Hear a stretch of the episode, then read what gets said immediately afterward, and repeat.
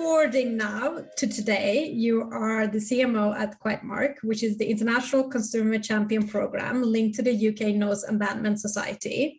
And the founder, Poppy Szkiler, is a third generation noise reduction campaigner and a business entrepreneur who has started the first multinational Buy Quiet movement organization.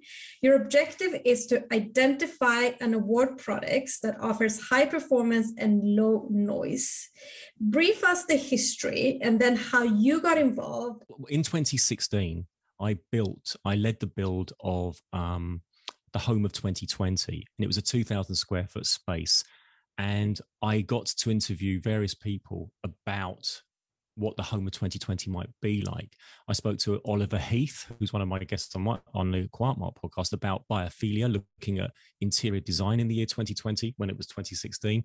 I also looked at sound in the future home and was introduced to Poppy Szkiler on that project, and we became friends from there onwards. And that's when I discovered what Quiet Mark was and its business. Um, Quiet Mark help helps to raise money through the licensing of products. Only the quietest products, we get license fees, and some of that license fee money helps to fund the Noise Abatement Society. And the Noise Abatement Society, as you say, it's a third generation business. The Noise Abatement Society was started in nineteen fifty-nine by John Connell O B E, who's Poppy's grandfather. Poppy's own mother, his daughter, Gloria Elliott, is the co-founder of Quiet Mark, and she's also the chair of the Noise Abatement Society and of Quiet Mark. So the company that I'm working with, it's a family business, if you like, and it's not just an occupation, it's a vocation. And they are passionate about raising awareness to the dangers of noise pollution, but also finding solution and helping to provide solutions to unwanted noise. And some of those solutions come through the Quiet Mark itself, which is, uh, many people will know, when you see that purple Q for Quiet Mark on the side of a product, you'll see it on brands like uh, Dyson's famous uh, supersonic hairdryer. You'll see it on Miele washing machines, on a whole range. We've got eighty brands that work with us whose products are Quiet Mark certified. And as I say, roughly speaking, only the quietest ten to twenty percent of products are quiet. So the service that Quiet Mark provides, which helps to fund the work of the Noise Abatement Society, and their work is amazing, I should say. Just to quickly talk about Noise Abatement Society, you know, who are you going to call? Ghostbusters if you've got ghosts in your house.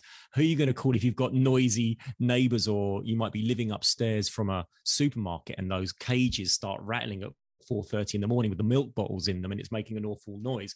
What can you do about it as an individual? Yes, you can inform the local government, you can inform the local council, you can do if you've got noise issues, but who you're going to call is also the Noise Abatement Society. They have a hotline number. And whilst it's not a one-to-one service necessarily, they nevertheless have produced uh, reams and reams and reams of literature advising people on, here's what you can do if you've got a noisy supermarket next door. I should say that John Connell almost single-handedly lobbied Parliament to get the Noise Abatement Society, the Noise Abatement Act passed uh, sixty years ago. It's thanks to his work that noise became recognised as a pollutant, and therefore the Noise Abatement Act comes in, and there it meant for the first time that if neighbourhoods or councils or anyone was creating noise over a certain level, it was illegal to do so. Before that, there was no measure on it.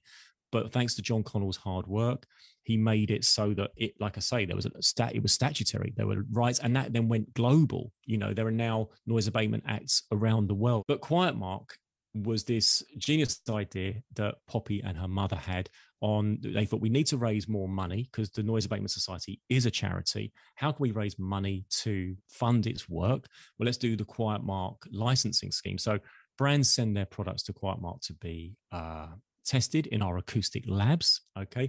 And like I say, roughly speaking, only the quietest ten to twenty percent pass or, or uh, achieve certification. They then pay for a license, and that license comes with many different uh, benefits. We help market them uh, in certain ways. We raise awareness to their being part of the Quiet Revolution, which is the eighty brands whose products are certified. But they also get the opportunity then to use They, they through licensing, they get the opportunity to use the Q in their marketing, in their packaging. So, and, you know, now, for example, you'll see the Q. We've got Quiet Mark pages on the John Lewis website, Very website, Littlewoods. We're working with some of the big Argos. We're working with some of the biggest retailers. Retailers are very keen to have Quiet Mark pages, because especially since the pandemic, when we've seen an increase in work from home, people are very keen to find the quieter products to make their homes easier, calmer to work in. You overall are like spreading uh, the word, you're educating uh, the world about this very important uh, subject. You are the evangelist, I would say.